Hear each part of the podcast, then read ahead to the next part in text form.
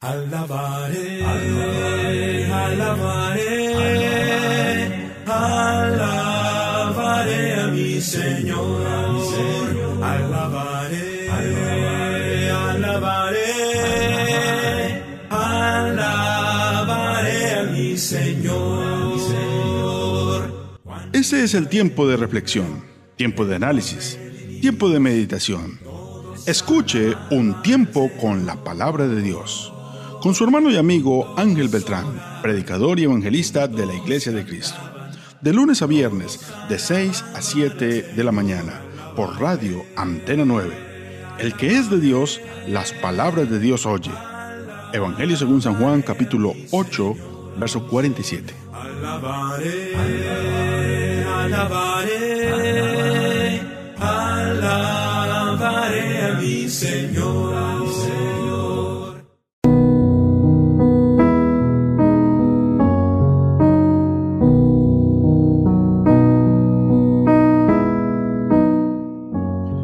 Muy pero muy buenos días a todos nuestros amigos y oyentes. Dios les bendiga grande y poderosamente en este día, día en que se perfila ya el último laboral o quizás para los que tienen trabajos en oficina el viernes. Comenzó el fin de semana. Comenzó un fin de semana más en este nuevo año y comenzamos nosotros a despuntar y avanzar en este nuevo emprendimiento de este nuevo año. Comencemos este día en este su programa Un tiempo con la palabra de Dios. Les habla su hermano y amigo Ángel Beltrán, evangelista de la Iglesia de Cristo que se reúne aquí en Santa Cruz, en el archipiélago de las Islas Galápagos, en Ecuador. Estamos eh, siempre llegando a ustedes con este mensaje, mensaje de bendición, de reflexión, un mensaje en donde siempre leemos algo de la palabra y llevamos a nuestros corazones cual si fuera una de las mejores perlas, perlas de gran precio. Eh, siempre estamos dispuestos a invitarlo a la iglesia. Nosotros nos reunimos el día el día domingo a las 8 y 30 de la mañana. Entre semana tenemos este plan de estudios en donde llegamos a sus hogares eh, en el momento en que se está despertando, quizás en el momento en que está eh, desperezando, quizás está aprendiendo su radio. Y bueno, ahí llegamos con este programa para que usted reflexione, para que medite, para que analice algo del mensaje del Señor. Le, vamos, vamos a empezar con una oración como es costumbre en este, en este día. Empecemos orando, dándole gracias a Dios y así de la mejor manera comenzamos con pie derecho. Oremos. Bendito Señor y Padre Santo, Padre Celestial. Te alabamos, te honramos, te glorificamos, Padre Santo, Señor, porque siempre nos das la fuerza, la fuerza para despertar y enfrentar un día más. No sabemos cuántos días más tenemos que enfrentar, pero lo que sí sabemos es que este amanecimos y amanecimos por tu santa voluntad, Señor. Gracias te damos, Padre Santo, porque podemos hacer cosas en este día, porque podemos desempeñar tareas, porque podemos lograr metas, Señor, y porque podemos, Señor, irnos y proyectarnos cada día más hacia un mejor ser, hacia un mejor estado, Señor. Te alabamos, te honramos, te glorificamos, Padre Santo y bendito. Te pedimos por aquellos que están en las cárceles, en los hospitales, por aquellos que están privados de su salud, por alguna otra causa, Señor, permite que haya una recuperación y ojalá una recuperación pronta, Señor, y que podamos volver a nuestras actividades como veníamos haciéndola, Señor.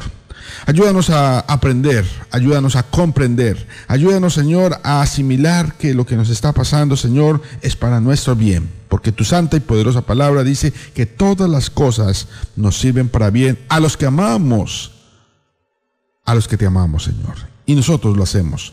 Y nosotros te amamos profundamente, Señor, y queremos seguir tus pasos y tus caminos, Señor. Que no queremos apartarnos ni a derecha ni a izquierda, sino queremos seguir, Señor, lo que está en la palabra, gústenos o quizás no nos guste tanto. Porque hay ocasiones, Padre Santo, que no nos gusta, no nos agrada la palabra, que va en contra, el Señor, de lo que hemos aprendido, quizás en contra de lo que estamos acostumbrados a hacer, Señor, pero moldéanos, Señor, a través de tu palabra. Moldéanos, Señor, y permite, Señor, que seamos una obra para la honra y gloria tuya en nuestra vida. Un monumento, Señor, que, que exprese, Señor, solamente tu honra y tu gloria, Señor. Que seamos algo vivificante, Señor, con tu santa palabra, Señor. Te pedimos, Padre Santo, por los que están en gobierno, Señor, que están gobernando, que, este, que dirigen. Siempre te pedimos sabiduría para ellos, Señor, porque este es, es, es un trabajo complicado, Señor. Porque cada puesto en donde se tiene control, donde se tiene poder, Señor. A veces eh, las cosas no se hacen de la mejor manera, sino de una manera, presurosa, de una manera ligera, de una manera sin pensar mucho la afectación y por eso te pedimos que les des el mejor de los eh, sentimientos y entendimientos para llevar a cabo su, su buen trabajo, Señor. Y que sea de beneficio para todos, Señor. Te pedimos, Padre Santo, por el día que comience, Señor, para que nos bendigas durante este día, Señor, y no, y no paremos eh, durante el día, Señor, y este fin de semana que ya comienza. Te alabamos, te honramos, te glorificamos y gracias te damos a quien vive y reina por los siglos de los siglos. Amén y amén. Siempre, siempre comenzamos este día dándole gracias a Dios y encomendándolo a Él, a Él, al único que tiene el poder, el control sobre todas las cosas y el que es capaz de cambiar, de calmar y de hacer todo en nuestra vida, Señor, a Él le pedimos. Y a usted, gracias por escucharnos y acompañarnos en esta oración. Acompáñenme, antes de eso les voy a dar el título de lo que vamos a leer hoy. Hoy, hoy la palabra del Señor nos tiene una lección bastante particular. Es otra parábola, estamos en la búsqueda de parábolas y en esa parábola vamos a tener bastantes, bastantes matices y cositas que aprender. Dice Evangelio según San Lucas capítulo 18, la parábola de la viuda y el juez injusto. La viuda y el juez injusto. Hoy vamos a leer, hoy vamos a aprender de la palabra del Señor este principio o esta parábola. Escuchemos un par de himnos, de cánticos espirituales que nos alegren el alma. Recuerde que esta música no es una música comercial. Usted tendrá todo el resto del día para escuchar una música eh, comercial, no sé, reggaetón, balada, rock o lo que sea de su gusto, lo cual es bastante respetable. Pero esta música que escuchamos en la mañana son salmos, himnos y cánticos espirituales que, van y apelan a lo más interno de nosotros, a nuestro corazón.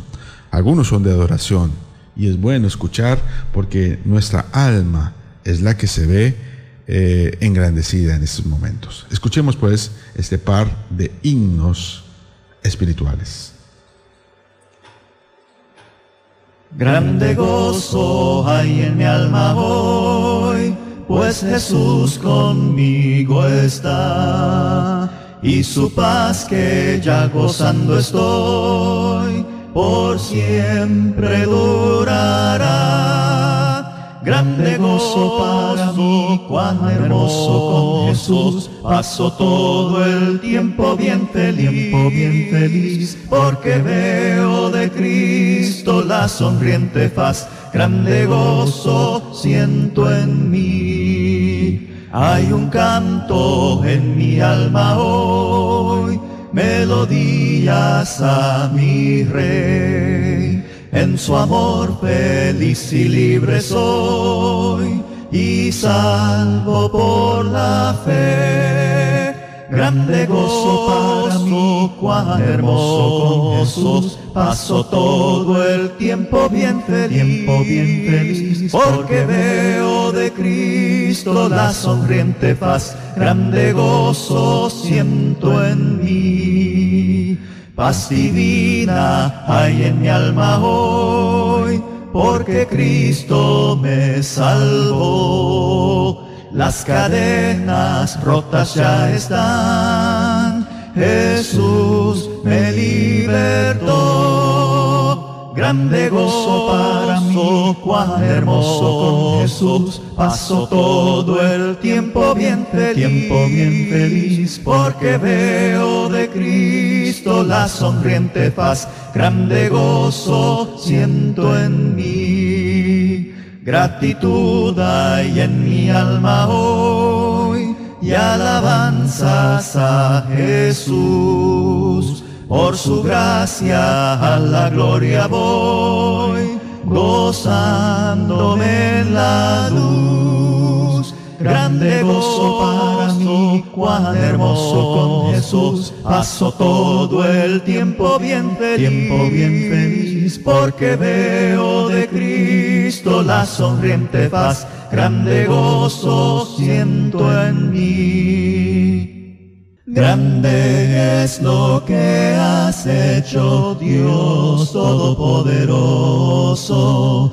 Verdaderos son tus caminos, oh Rey de las naciones. ¿Quién no te temerá? ¿Quién no te alabará? Solo tú eres santo, todos te alabarán. Maravillas son tus obras, Señor Dios de Moisés. Todas justas son las sendas del Cordero de nuestro Dios. ¿Quién no te temerá? ¿Quién no te alabará? Solo tú eres santo, todos te alabarán. Naciones y reinos todos vendrán y te adorarán. Manifiestos son tus juicios, todos te alabarán. ¿Quién no te temerá? ¿Quién no te alabará? Solo tú eres santo, todos te alabarán, todos te alabarán, todos te alabarán. Todos, todos, todos, todos te alabarán. Esta es la idea de estos hermosos himnos. Y ojalá que yo también esté incluido en ese tiempo en donde todos tendremos que alabar al Señor, porque toda rodilla se doblará, dice la palabra del Señor. ¿Qué nos tiene la palabra del Señor? Bueno, también saludamos a todas aquellas personas que nos escuchan en diferido a través de los podcasts, de, de- de la red, de la web, a través de las, de las páginas de Spotify y de todas esas páginas en donde se han puesto estos podcasts, estos programas, y, quizás eh, no es... No, no coincide el día, pero la palabra siempre tiene poder y el mensaje siempre es relevante. Hoy miraremos esa, esa parábola de esa viuda y de ese juez y vamos a mirar qué dice la palabra del Señor y qué nos trae a nosotros eh, esta preciosa mañana. Vayamos a la escritura y como les dije hablamos Lucas, Evangelio según San Lucas capítulo 18 y en el versículo 1.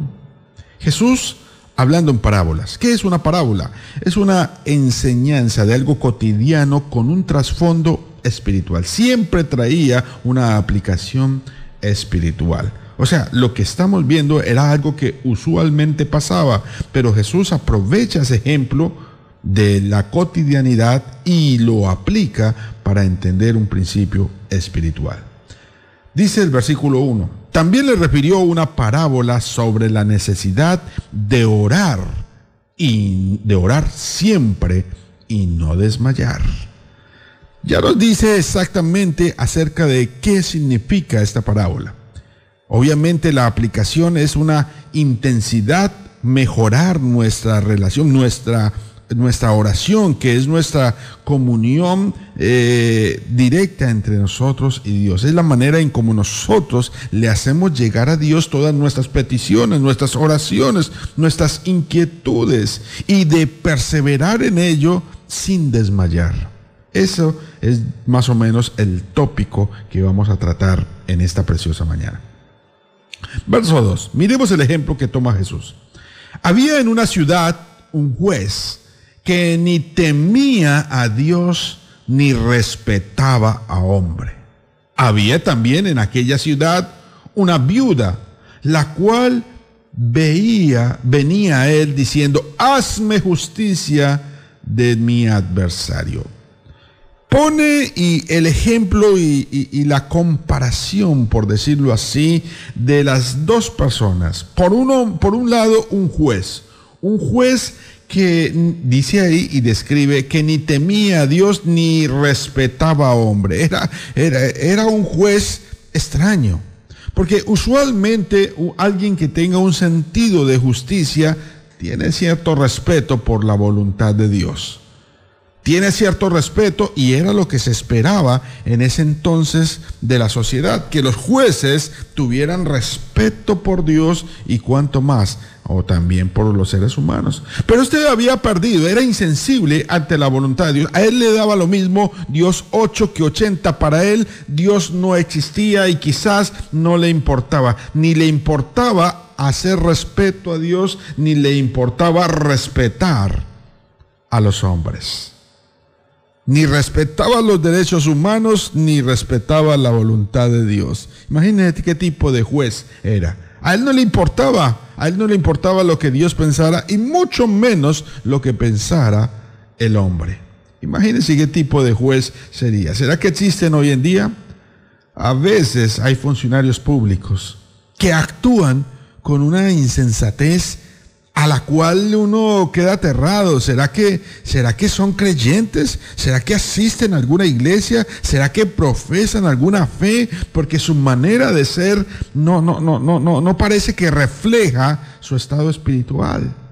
Qué cosa tan complicada. Cuando alguien pierde el respeto a Dios, termina también por ende y respetando a la humanidad. Y en un cargo público como es el de juez, como es el de dictaminar e impartir justicia, pues espera que una persona de esas por lo menos tenga temor de Dios, para que de alguna u otra manera aplique una respectiva justicia a quien apela a él. Pero un juez que no respeta a Dios y que no respeta a un hombre, pues es un juez que prácticamente está sujeto de pronto a sus propios intereses. Quizás era ese tipo de juez que estaba acostumbrado a, torcer los casos. Quizás era ese tipo de juez que estaba acostumbrado a fallar en contra de quien sea con tal de que en el fondo fuera él el beneficiado. Porque así hay ese tipo de jueces hasta el día de hoy. Hay jueces que, que, que rompen el derecho, que no actúan conforme a las cosas de Dios, ni a, las, ni a la ley, ni a la constitución, ni a nada, y, de una u otra manera eh, terminan cediendo al chanchullo, al torcido, al soborno, terminan cediendo a ese tipo de cosas. Pasa en esta justa e injusta vida y pasa en la Biblia también. Había un juez de esos, había un juez que seguramente apelaba a sus propios intereses y lo que le pasara a las personas o le dejara pasar o lo que pensara Dios, pues lo tenía él sin cuidado. Ese era el tipo de juez en el que nos pone el primer ejemplo. Pero también había otro tipo de personas. Había una viuda. Y, y hay una característica especial en la Biblia para las viudas. Hay tres personajes los cuales Dios siempre, siempre ha tenido una protección especial para con, la, con este tipo de, de personas. Estoy hablando de las viudas, de los huérfanos y de los extranjeros. Viudas, huérfanos y extranjeros. Mire, mire como lo dice en el Antiguo Testamento y rápidamente le voy a leer por allá en Éxodo capítulo capítulo 22, Éxodo capítulo 22, versículo 22.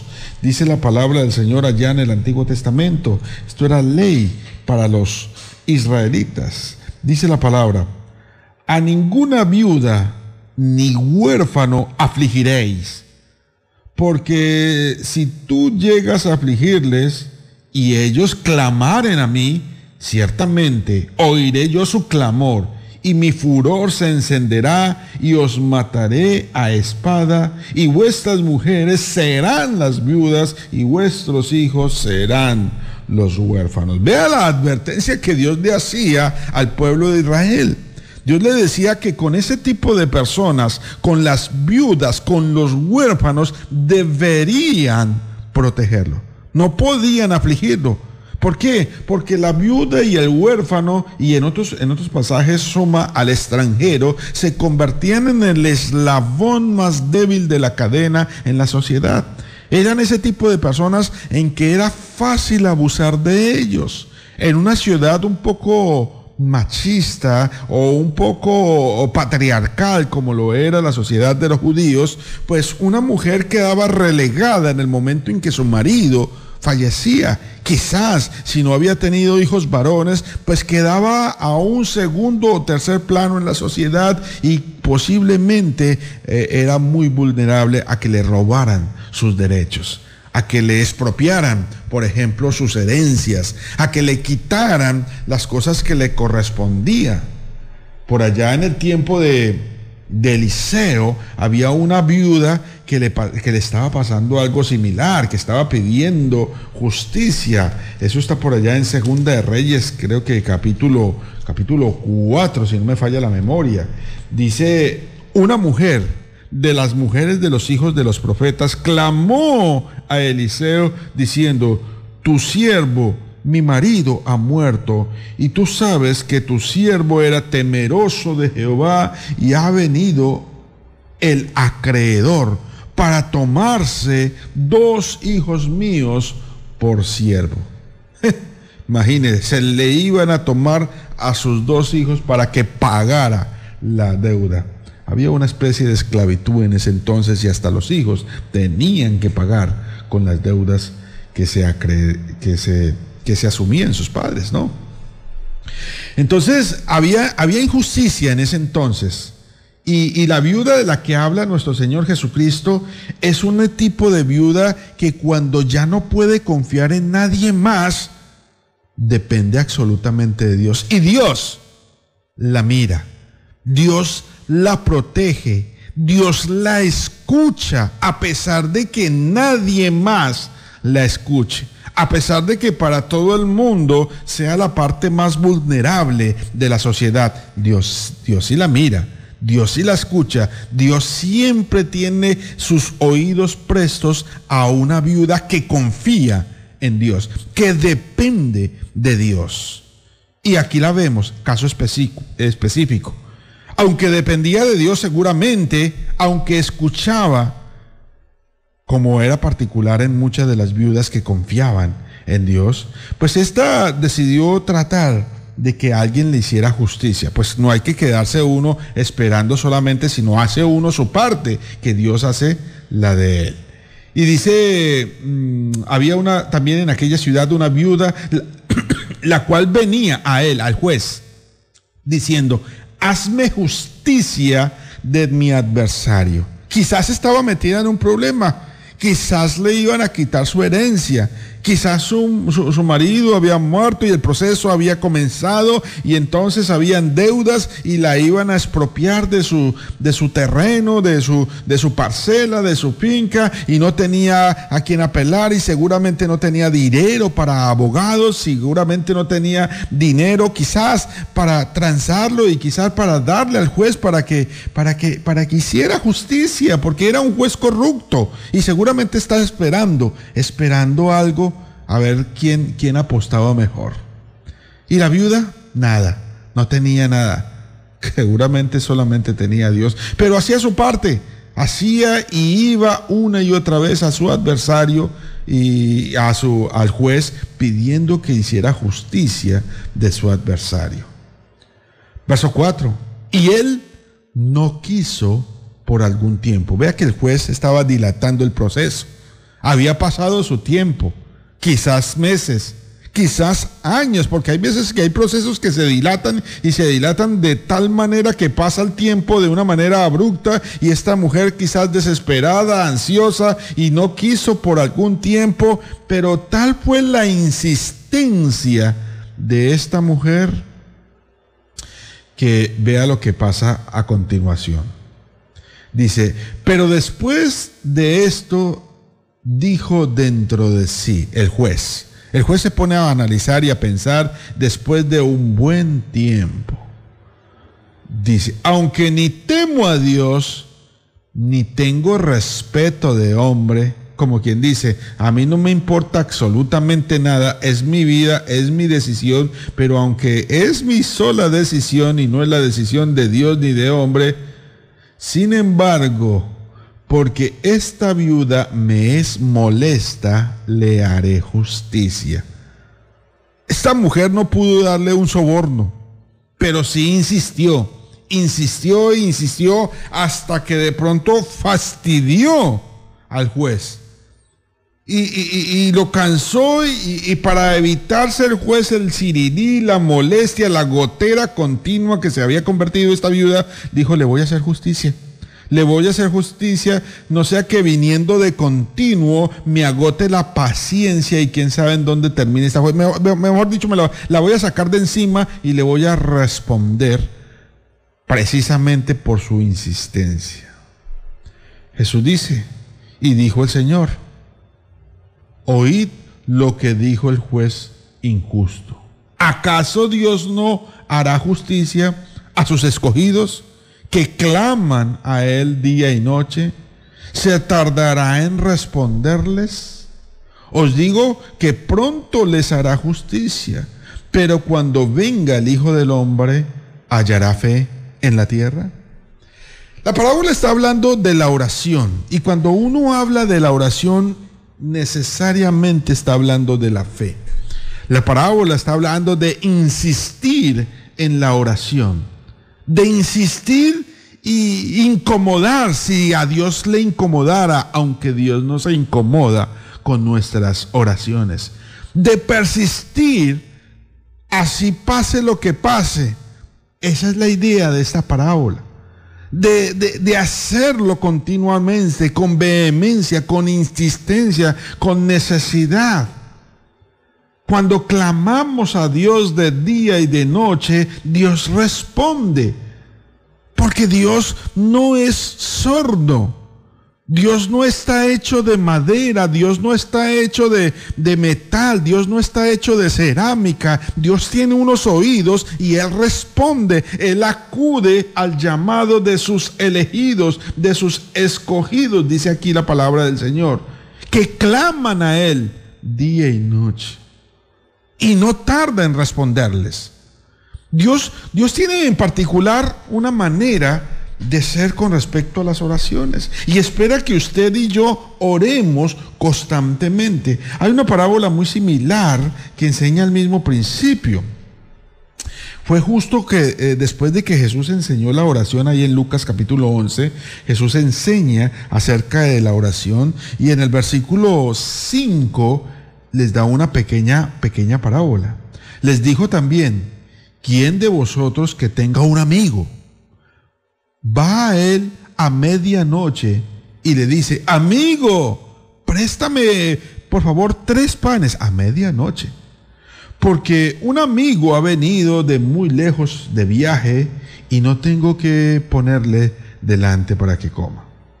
Y aquel, respondiendo desde adentro, le dice, no me molestes, la puerta ya está cerrada y mis niños están conmigo en la cama y no puedo levantarme y dárselo. ¿Será que eso sí puede suceder?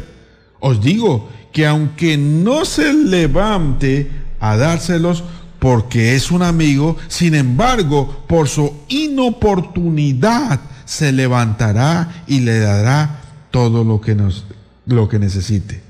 Y yo os digo, pedid y se os dará, buscad y hallaréis, llamad y se os abrirá. Porque todo aquel que pide, recibe, y el que busca, halla, y al que llama, se le abrirá.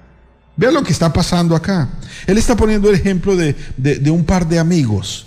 Y un amigo va y, y, va a medianoche, ya cuando está todo el mundo dormido, ya cuando ha conciliado el sueño, ya cuando los niños están acostados y va y golpea, y golpea con insistencia, y desde adentro, pues a medianoche, ¿cómo va a abrir así uno como a, a la ligera? Pregunta el amigo, oiga, ¿quién es? No, soy yo, soy tu amigo, tu parcero. Oiga, necesito un favor.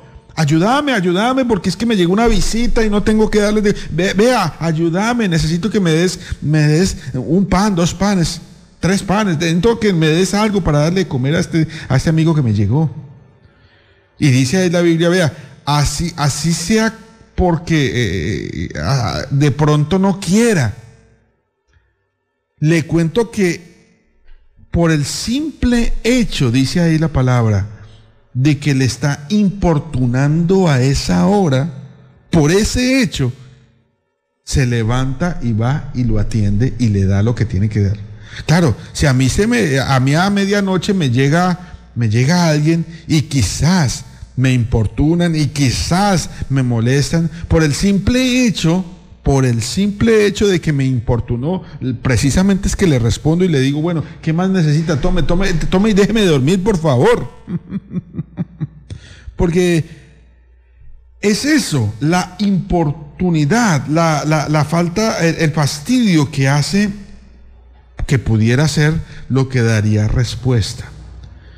Y está apelando al mismo principio de la viuda. La viuda fue impertinente.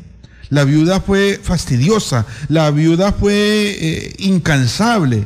Como ese amigo llegó al tiempo que no era normal. Si ese amigo se hubiera esperado a las 6 de la mañana, hubiera sido mm, más fácil y más decoroso y más decente. Pero no, este hombre llegó a medianoche despertando a todo el mundo. Aún así, no precisamente por esa razón, sino precisamente por la hora que llegó, no por la amistad, sino por la hora, fue que terminó dándosele el pan. Dios contesta cuando usted inoportuna. Dios contesta cuando usted insiste. Dios contesta cuando usted eh, repica. Dios contesta cuando usted busca y busca a hora y a deshora. ¿Cada cuánto usted le ora a Dios? ¿Cada cuánto le ora usted al Señor? La Biblia enseña acerca de la oración en varios pasajes. Uno de los más claros es cuando el Señor Jesús enseñó a orar a sus discípulos, Mateo por allá capítulo 6. Y dice la palabra del Señor en el versículo Mateo capítulo 6, versículo 7. Dice la palabra de nuestro Señor. Espérenme un momentico, ubico el versículo. Mateo capítulo 6, verso 7, dice la palabra del Señor.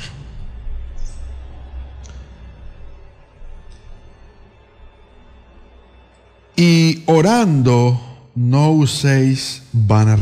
Eso lo dice porque desde el versículo 5 venía enseñando. Y cuando ores, no seas como los hipócritas, porque ellos aman el orar en pie en, las sinagogas y en las esquinas de las calles para ser vistos por los hombres. De cierto os digo que ya tienen su recompensa. Mas tú, cuando ores, entra en tu aposento y cerrada la puerta, ora a tu Padre que está en secreto. Y tu Padre que ve en lo secreto, te recompensará en público. Y orando, no uséis vanas repeticiones como los gentiles que piensan que por su palabrería serán oídos. Buen punto el del versículo 7. Cuando uno le ora a Dios, y la Biblia nos enseñaba de que hay que insistir, que hay que persistir, que hay que incomodar. Si Dios se incomodara, obviamente Dios no se incomoda, pero lo que sí incomoda a Dios son las vanas repeticiones. ¿Cómo balancear eso? Pues, pues no se trata de que usted ore y haga oraciones sin sentido, sin entendimiento, o quizás oraciones que alguien más haya escrito, o quizás oraciones que alguien más haya necesitado y usted esté ahí orando sin entender ni siquiera lo que está pidiendo. No, cuando oréis no uséis vanas repeticiones. Claro, los gentiles y los paganos de ese entonces consideraban que sus dioses los escuchaban si ellos repetían y repetían y repetían y repetían y repetían y repetían y le daban repetir y frases cliché y, frases, y frases eh, sumamente elaboradas y que esa era la manera en que Dios iba a escucharlos. No, Dios no necesita de que, de, de que usted elabore una oración como para el presidente. No. Usted no necesita ser un dramaturgo, usted no necesita ser un, un, profesional de la lectura y de la escritura para hablarle a Dios. Dios necesita es que usted le hable. Dios necesita que usted le diga y que si, quizás insista en ese tipo de cosas, no con vanas repeticiones, sino con, con insistencia de corazón. Inoportune a Dios. Sí, vuélvase inoportuno si a Dios le pudiera eh, ser inoportuna su, su actitud, pues vuélvase así orándole a Dios, que a Dios le encanta que la gente le pida, pero que le pida con conocimiento de lo que está pidiendo, con razonamiento de lo que está pidiendo. No oraciones eh, sin entendimiento, no, no, no, no, no. no. No, no, no, no cosas frenéticas, no cosas eh, que no tienen sentido. No, no, no, no. Debemos aprender a pedirle a Dios y pedirle cosas razonables y entendibles. Porque Él, Él está listo a escucharnos. ¿Qué tanto le ora usted a Dios? ¿Qué tanto le pide usted a Dios? Porque a veces oramos a Dios y tenemos a Dios como a los bomberos. Sí, el Dios bombero.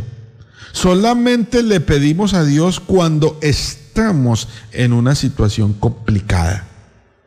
Ay, caramba, se me está prendiendo el rancho, se me está prendiendo la casa, se me prendió el trabajo. Entonces enseguida llamo a los bomberos para que ellos vengan y me apaguen el problema. Y tengo un problema grande en mi casa y entonces ahí sí oro a Dios para que Dios venga y me solucione. Es el Dios bombero. Y cuando convertimos a Dios en el Dios bombero, pues caramba, no es la relación que Dios quiere. Él quiere que le insistamos. Él quiere que le pidamos a tiempo y fuera de tiempo, a medianoche si es posible. Cuando usted de pronto se despierta y, se da vuelta para un lado y vuelta para el otro y usted está pensando y cuando usted está pensando en que mejor voy a ir a empeñar, que voy a vender esto y que voy a hacer y que voy a salirme de este problema así, mejor en vez de pensar tanto, entréguele ese problema a Dios en oración, que Dios lo escucha. Deténgase, arrodíllese, póstrese delante de Él, allá en la intimidad de su cuarto y órele a Él. Ahí mientras que su pareja está dormida, órele, órele al Señor. Si ella está roncando, si él está roncando, no le ponga cuidado. Usted arrodíllese y póngase a orar y a pedirle a Dios que Dios escuche. Ay, que, de pronto se despierta él. Ore en silencio. Ore susurrándole a Dios. Que a pesar de, de que usted susurre, Dios escucha esa oración porque está llegando a la presencia del Señor. ¿Cuánto tiempo debo orar? No debo cansarme. Orad sin cesar, dice la palabra del Señor, sin cansarme. Debo pedirle al Señor una y otra vez y otra vez, sin caer en una vana repetición, sin caer en una repetición sin sentido, sin, que no entendamos lo que no estamos pidiendo. No, debemos entender lo que estamos pidiéndole al Señor y Él, Él hará. Obviamente debemos tener claro que la oración y la respuesta a ella es directamente proporcional, porque Dios dice, por ejemplo, en Mateo capítulo 11, que si queremos recibir perdón de parte de Dios, pues debemos perdonar a nuestros semejantes. Porque yo no puedo estar pidiéndole perdón a Dios y, tener a mi prójimo ahí con un problema y no lo perdono y no lo perdono y no lo perdono y si quiero que Dios me perdone. Yo no le puedo estar pidiendo a Dios que me ayude, que sea generoso conmigo, que me provea, cuando yo veo a alguien que también necesita y yo no proveo absolutamente nada para él, ni siquiera una palabra de ánimo. Yo no le puedo estar pidiendo a Dios que sea generoso conmigo cuando yo soy un tacaño, un machucho con las personas que necesitan. No, yo debo dar para que Dios también me dé a mí. Esa es la idea de la oración. Es el momento en donde se intercede eh, por las necesidades más íntimas que usted pueda tener, que solamente Dios puede resolver. Si inoportunamos, si somos inoportunos, esa es la palabra correcta, si somos inoportunos con Dios en la oración, Él responde. Él responde cuando una persona eh, incomoda. Pero lo que pasa es que pasa el tiempo y los años y no, y no, y, no le golpeamos a Dios a medianoche. No, no, no, no, no. A las 2, 3 de la mañana. No, no, no, no, no. Preferimos desvelarnos nosotros y no tocamos los atrios del Señor en oración. Medite en eso. Cada cuanto usted ora. ¿Cómo es que usted ora? Medite en eso. Vamos a escuchar un par de himnos espirituales para ir meditando en ese mensaje. Mensaje de la oración. Cerca de ti yo quiero estar para escuchar tu voz y aprender de ti. Quiero ser un reflejo de tu amor. Quiero vivir solo en tu voluntad. Jesús, eres mi buen pastor. Tú conoces mi camino. Jesús, puedo confiar en ti. Oh mi Dios, me rindo hoy. Jesús, eres mi buen pastor. Tú conoces mi camino. Jesús, puedo confiar en ti. Oh mi Dios, me rindo hoy. Oh mi Dios, me rindo hoy. Hay un canto nuevo en mi ser, es la voz de mi Jesús, que me dice ven a descansar, tu paz conquiste en la cruz. Cristo, Cristo, Cristo, nombre sin igual, llena siempre mi alma de esa nota celestial. Náufrago en pecado me encontré, sin paz en mi corazón. Mas en Cristo mi Señor hallé dulce paz y protección. Cristo, Cristo, Cristo, nombre sin igual, llena siempre mi alma de esa nota celestial. Tengo de su gracia celestial, gozo en su santo amor,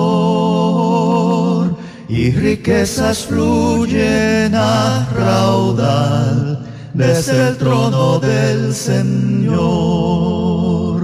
Cristo, Cristo, Cristo, nombre sin igual, llena siempre mi alma de esa nota celestial. Aunque por el valle de aflicción tenga que pasar aquí, mi Jesús dará su protección, Él se acordará de mí. Cristo, Cristo, Cristo, nombre sin igual, llena siempre mi alma de esa nota celestial. Cristo en las nubes volverá, bajo el bello cielo azul. De esta tierra Él me llevará a vivir en gloria y luz. Cristo, Cristo, Cristo, nombre sin igual, llena siempre mi alma de esa nota celestial. ¿Alguna vez lo han llamado a las 2, 3 de la mañana en su teléfono? Y repica y repica el teléfono y suena y suena el teléfono y se despierta usted y dice, pero ¿quién está llamando hasta ahora? Y mira la pantalla y dice, pero es fulano de tal. Ah, déjeme dormir y usted no contesta. Pero vuelve y vuelve y suena y vuelve y suena y vuelve y suena y usted dice, algo raro está pasando. Esto no es normal. Voy a contestarle, voy a contestar. Eh, Está, está más importante mi sueño, pero le voy a contestar porque algo malo puede estar pasando. Bueno, así es ese tipo de enseñanzas que hemos tenido hoy. Dios va a contestar. Incomódelo. Fastídielo si es que Dios se pudiera fastidiar con su oración. Pero Él está atento a ese tipo de oración, a ese tipo de clamor, a ese tipo de petición que se hace con insistencia. Insista en pedirle a Dios, insista en confiar en Dios, insista en rogarle a Dios que Él a su tiempo escucha. Pero si alguien timbra una sola vez y no vuelve a timbrar, uno pues sencillamente sigue durmiendo. Es seguramente una llamada equivocada. Si alguien timbra una o dos veces y no vuelve a timbrar, pues ah, seguramente es una llamada equivocada. Pero si alguien timbra y timbra y timbra y timbra el teléfono y timbra el teléfono, por más que yo no lo conozca, así yo no lo conozca, así sea mi enemigo, digo, pero ¿qué será lo que quiere? Voy a contestarle porque uno no sabe qué es lo que pasa. Y ese es Dios. Dios contesta Siempre. Él está atento a levantar el teléfono del otro lado de la oración y a responderte. Y en su tiempo responderá. ¿A quiénes? A los que claman a Él de día y de noche. Él, Él no se tarda. Él está listo a responder. Solamente está esperando pero es necesario orar, claro que es necesario. Algunos me habrán dicho, pero hermano Ángel, pero si Dios lo sabe todo y lo conoce todo y lo entiende todo, supuestamente es Dios, ¿qué necesidad tiene de que le, de que le oremos? Pues no es que Él tenga una necesidad, los que tenemos necesidad somos nosotros. Pero es un hábito, es un medio de comunicación que Dios quiere tener con nosotros. Él quiere que dialoguemos, Él quiere que le expresemos, Él quiere que le digamos y le, y le cambiemos todas nuestras angustias por oración. Orando a Dios en todo tiempo. Vamos a cambiar toda nuestra ansiedad a cambio de la oración y confianza en Él. Y hay que hacerlo. Y hay que hacerlo día y noche. Traiga este hábito a su vida. El hábito de la oración ¿Está usted preocupado? Órele al Señor. ¿Está usted necesitado de una situación? Órele al Señor. ¿Está usted angustiado? Órele a nuestro Señor que Él responde. Él responde cuando se ora y se ora con fe. Cuando se ora y se clama a Él, Él responde. Cuando se ora y se ora con insistencia, con perseverancia, no se canse de pedirle a Dios, pues Dios contesta. Vamos a leer rápidamente la segunda parábola que está ahí en el capítulo 18 del libro de Lucas, que tiene que ver con el mismo tema, más o menos. A unos que confiaban en sí mismos como justos y menospreciaban a otros, dijo también esta parábola. Vea, vea, comienza haciendo esa misma comparación. Personas que, que, que, se creen que son justas. Es que cuando alguien se cree que es justo, cuando alguien se justifica a sí mismo, Cuando es ese tipo de persona que dice yo no robo, yo no mato, yo no le hago mal a, die- a nadie, por lo tanto yo soy una persona sumamente buena, yo no necesito de ningún perdón de parte de Dios. Cuando tenemos esa actitud arrogante de justicia a sí mismo, así como el juez injusto, pero a sus propios ojos eh, se, eh, se creía y se creía que era la última mm, Coca-Cola del desierto. Bueno, ese tipo de, de, de- de autojustificación por lo regular termina menospreciando al prójimo. Y era lo que le pasaba al, al juez justo del capítulo o de los versículos anteriores. Pero a esos les da otra parábola. Dos hombres subieron al templo a orar, uno fariseo y el otro publicano. Los fariseos eran ese tipo de personas que eran, eran las personas eh, más comprometidas con la religión. Usted veía a un fariseo en el templo orando. Si tenía que orar tres, cuatro, cinco veces al día, tres, cuatro, cinco veces al día oraba. Si el, si el fariseo tenía que ayunar, ayunaba. Si el fariseo tenía que leer, leía. Era una persona comprometida con su fe. El problema de los fariseos es que llegaron al punto de que hacían las cosas superficiales. Hacían eso por hacerlo, mas no porque de corazón lo sentían. Y lo peor de todo, se sentían orgullosos porque lo hacían así como por encima. Por eso en cierta ocasión Jesús les dijo sepulcros blanqueados. Por fuera están llenas de apariencia, pero por dentro nada. Son eh, huesos podridos.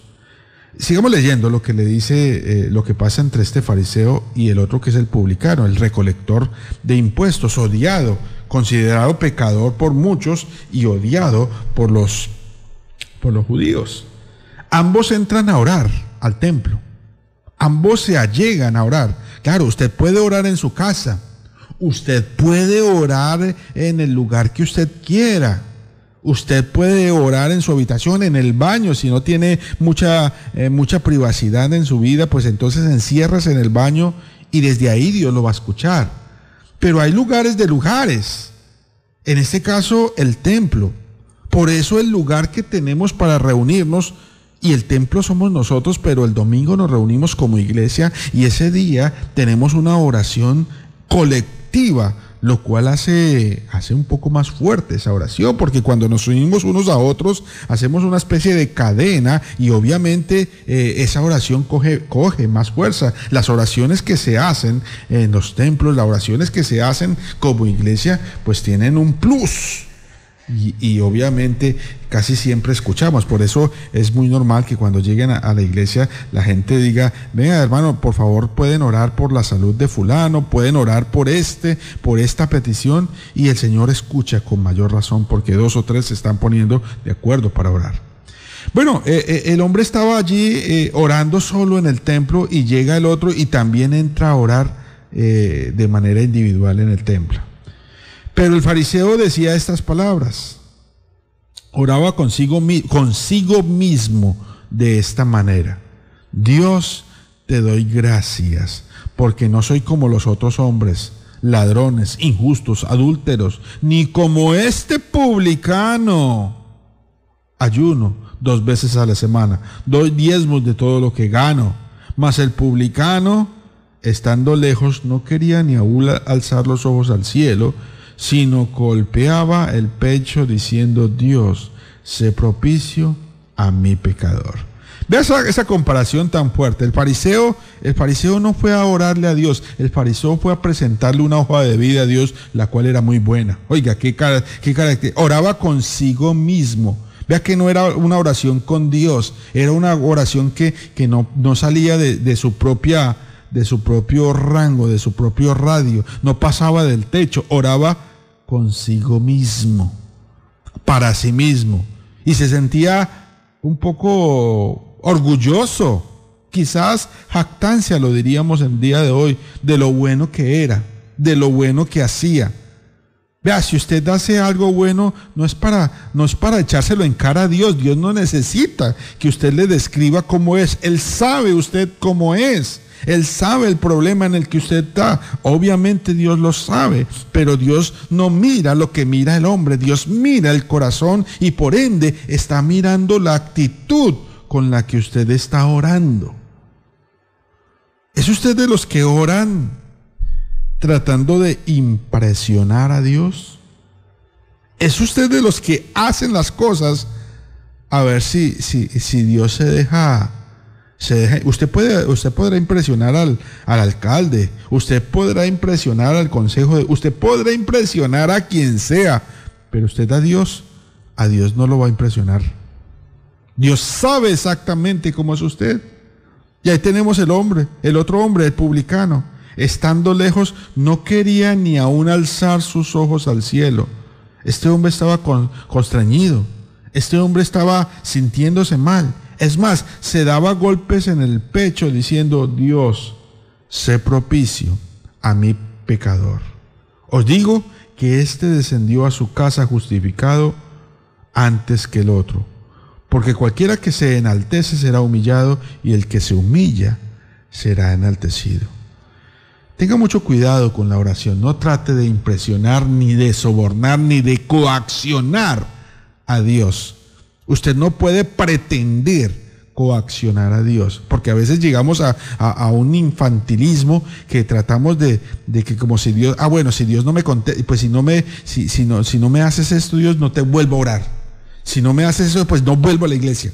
Si no eso, entonces, no, entonces me vuelvo una persona mala, como si Dios se afectara por eso. No, no, no, no, seamos infantiles. Usted órele a Dios desde su necesidad, desde su, desde su claridad, desde su humildad. Y el Dios que ve en lo secreto te recompensará en público. Medite en lo que hemos escuchado.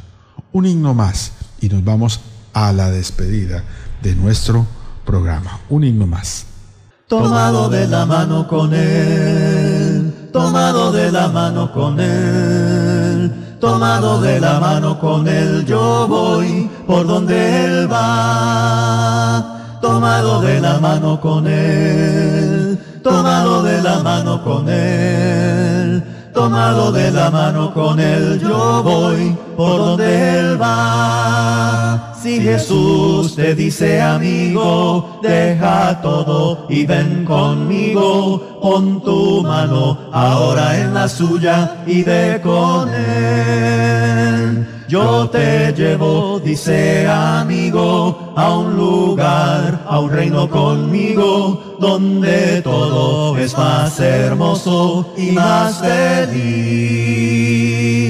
Tomado de la mano con él, tomado de la mano con él, tomado de la mano con él, yo voy por donde él va, tomado de la mano con él, tomado de la mano con él, tomado de la mano con él, yo voy por donde él va.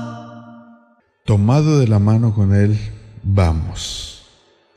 Si Dios tuviera Facebook, ¿cuántos likes le estaría dando? ¿Serías tú el que le pondrías comentarios a Dios? Si Dios tuviese Messenger, ¿cuántos mensajes les habría mandado esperando que Dios te respondiera? Si Dios tuviera WhatsApp, ¿le mandarías mensajes de texto o, o mensajes pregrabados? Señor, corticos, corticos. O si Dios tuviera un teléfono, ¿Eres tú de los que llamarías al Señor? Porque Él está esperando. Él esperando. Él tiene un medio, un medio más eficaz que el Facebook, un medio más, más, más directo que el WhatsApp, que todo el mundo, un medio más rápido que la llamada directa. Porque a veces eh, eh, eh, las llamadas, no, no, no hay cobertura, se va la señal, pero no, Dios tiene un medio, se llama oración. Utilícela. Testéele a Dios por medio de su oración. Mándele mensajes. Inoportune al Señor a la hora que sea que Él responde a sus escogidos que claman a Él día y noche. Pero no pretenda impresionar a Dios. No pretenda coaccionar a Dios. Pues a Dios, Dios mira lo que no, Dios no mira lo que mira el hombre, Dios mira más allá, Dios mira el corazón. Gracias, mis amigos. Les habló Ángel Beltrán, evangelista de la Iglesia de Cristo, aquí en Santa Cruz de Galápagos. Mi número telefónico, si usted está interesado en este o en cualquier otro mensaje, es 095 995 1722. 095 995 1722. Mi nombre es Ángel Beltrán. La Iglesia de Cristo se reúne los domingos a las 8 y 30 de la mañana. Acompáñenos, adoremos juntos, orémosle al Señor, pidámosle esta petición y seguramente el Señor nos responderá de acuerdo a su voluntad. No pretendamos con Dios nada más que ser sinceros y honestos.